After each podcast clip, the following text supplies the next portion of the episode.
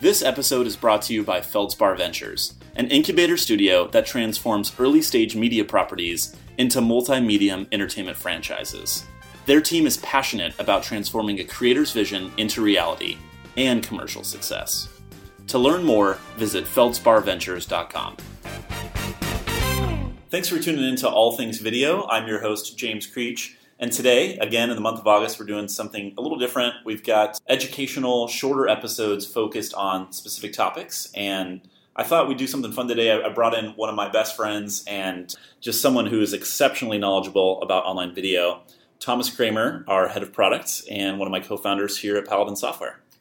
Hey, everybody. It's, uh, it's great to be here, James. Thanks for the illustrious intro. Of course. No, excited to have you. I want to talk to you about a lot of things today. I thought we could start by jumping in and understanding some of the differences between the major online video platforms. Yeah, uh, it's a great topic. We see huge fragmentation of audiences across different types of video apps uh, with different types of video consumption behaviors. Um, one of the primary differentiators that you'll see is how videos themselves are being discovered. If you look at like YouTube, traditionally it's been very search driven. If I want to see the video where the kid is uh, coming out of the dentist's office, I look for David After Dentist. And if I am really invested in a given personality, I'm subscribing to their content and it's getting pushed to me directly. And there's not so much middle ground for discovery, at least not historically on YouTube.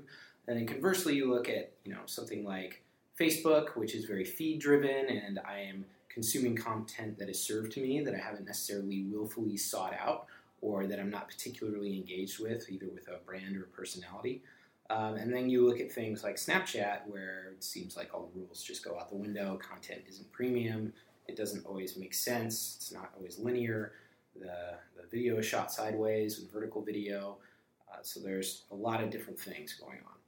And it seems like users are going to different platforms with different expectations, right? How do we establish a common set of metrics across video platforms? So that's a big challenge, right? In understanding how to compare audience or viewership on one site versus another. First of all, you know, the obvious answer to that is views. But what does a view actually mean?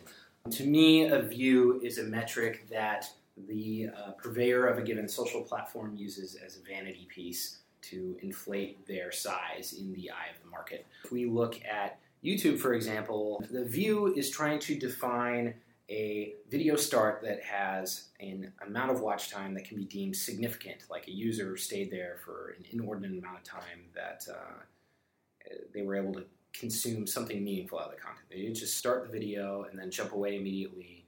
But then, as we see these other platforms come along, they use a view and change its definition uh, to suit their needs to see if they are on some kind of comparable size with YouTube, at least while they are in a growth stage. Uh, a definition of a view on Facebook or Instagram is three seconds. That three seconds viewership doesn't necessarily have to have the entire video frame uh, within the feed, at least that's my most recent understanding of it you look at Snapchat and they purport views in their like quarterly reports and press announcements they don't really talk about what a view actually is. It's really just a story impression. If you see how a Snapchat story is constructed, if you're not a Snapchat user, it's a bundle of different pieces of content, whether it's images or very short videos. And if somebody sees the thing at all for any amount of time, could be half a second while you're tapping through these to progress through the whole thing, they're counting that as a view. So going back to that original intent of what is a view, some you know undefined amount of consumption that shows that okay somebody saw and consumed something meaningful out of this piece of content that doesn't mean anything anymore especially across uh, facebook and instagram and, and even less so on snapchat so what i'm hearing is every platform has a different definition of mm-hmm. what determines a view on newer platforms as they seek to accumulate audience growth and show large numbers it often looks a little closer to impression, right? It's that the fact that a video was served, not necessarily that it was user initiated, because that's certainly not the case on Facebook, and we have autoplay in our feeds. And it doesn't necessarily mean that there is a significant video retention requirement, right? The audience might not be completing uh, a long portion or amount of that video, which is kind of the opposite of the standard that YouTube has set, which is very much click to play. There is intent behind it and there's also a significant watch time amount that contributes to whether or not the view actually counts. Right. In YouTube's case, that is you know vague. They don't tell you how much watch time needs to elapse. Say if we had a three second watch time requirement on YouTube and the content was an hour long, that wouldn't necessarily make sense because it's a very small percentage of the overall amount of content. But three seconds out of you know a 10 second video that's that's hyper short form content that lives on Instagram maybe does kind of make sense. Like they saw 30% of this video, and that's not insignificant, but it is very short and different. Um, I think the question then becomes like, with what currency do you measure consumption across all these platforms with equity? Keeping in mind that the way people consume this stuff is very, very different. I might see a live video broadcast on Facebook that's been going for you know five hours from the Democratic National Convention, but I might only pop in for two or three minutes. And in my opinion, that is kind of a significant amount of consumption for that given thing. But there's absolutely no way I'm going to watch like 10 or 20 percent of that entire event. So really, the the currency you boil it down to is watch time. How much time did anybody spend engaging with this given piece of content? It's really the currency with which you measure anything. Like you can use watch time to measure you know, how much time do people spend on YouTube versus Netflix or traditional television or even time spent playing video games or apps? I think you're right. It boils down to watch time as a, as a key metric. YouTube has that as one of the primary drivers in its search algorithm. So obviously, YouTube is placing a lot of emphasis on that. Are we seeing that happen with Facebook, Twitter, and Instagram, Snapchat? It's interesting. Uh, Facebook has made watch time available within their data, so you can see minutes watch data, you can see average view duration. Um, they have more detailed retention data than YouTube does. They'll give you, you know, to the second uh, data on who was watching a video or what percentage of the audience was watching a video. So it could go that way. I think maybe they're holding that in their back pocket uh, before they want to swing for the fences against YouTube in terms of like, okay, our watch time is this. What's your watch time? Everybody lays their cards down on the table. Nobody really wants to do that right now because it is still such a growing pie, and the market's so fragmented in terms of online video that I think people are a little scared of being perceived as, uh, as not the leader. Another thing that occurs to me as interesting when you think about quantifying metrics across platforms is unique viewership. How many individuals actually consumed a piece of content? If I watch a video 10 times, what is the relative weight of that versus 10 unique users choosing to watch a video? Yeah, it's that's also really interesting, especially when you think of it from a branded perspective. In the case of say gaming content, you might have some super fan who's really into watching a gaming streamer and will watch them play through, I don't know, Fallout for six hours or something like that.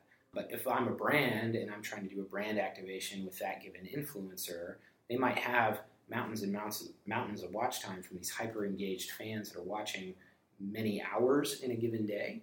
But as a brand, I'm only reaching a handful of people. So, really, unique viewers is also a really important metric. And I feel like live video is the leader with that. If you look at like Periscope or Facebook Live, you can see the actual amount of concurrent live viewers.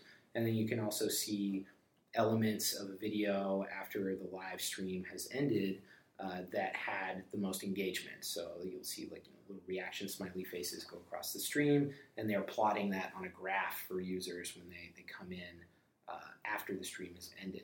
Those things are really important to keep in mind from a marketing perspective. Like, how many people am I actually going to reach if I have somebody wear my t shirt, or if I have somebody call out my game, or something like that? And what about engagements? Are likes and comments and any other sorts of user actions an important metric to pay attention to? I think it's a good metric to measure conversation appeal around a given piece of content. Is this thought provoking or is it eliciting some kind of emotional response? If it's not eliciting much of one, you probably won't see a ton of comment activity. If it's not conversational or controversial, you're not going to see a lot of comment or engagement activity. I don't know if that's necessarily important. Like the when you look at watch time, watch time really is the ultimate currency for engagement. It's like I got somebody to stick around and see this thing. You know, I might watch a Ken Burns documentary or something if that was on YouTube, but I don't really have a lot of strong commentary on Ken Burns' portrayal of the Civil War. I just think it's interesting. Doesn't mean it's less engaging. Yeah. Any other thoughts or takeaways? I just think it's going to be really interesting when the marketplace starts asking these types of questions. I think there's a little bit of apathy, especially from a traditional media standpoint, looking at digital vanity metrics that don't mean anything. And on the digital side, I think there's a lot of skepticism around the metrics that television and, and other traditional media use to measure their audience. It'll be a really exciting day when everybody lays their cards on the table and is measured by the same standard of watch time. We can say, okay, this thing is more popular than this other thing in terms of consumption and unique people. So, to summarize, it sounds like all online video platforms operate differently and have different currencies in which they measure user activity. Mm-hmm. Views is certainly the most popular and what grabs the headlines, but it seems like increasingly watch time is the key metric to pay attention to in terms of where audiences are investing their time and how platforms are, are poised to do in the future. Absolutely. And I challenge uh, other social platforms that don't have watch time, so that's everything except for YouTube and Facebook, as far as I know, to actually keep track of it so people can get a sense, at least if you're an influencer or brand, how much your audience is engaging with something. Well, this has been awesome. Thanks so much for sharing your time and expertise. Appreciate you being on the show. Thanks for having me.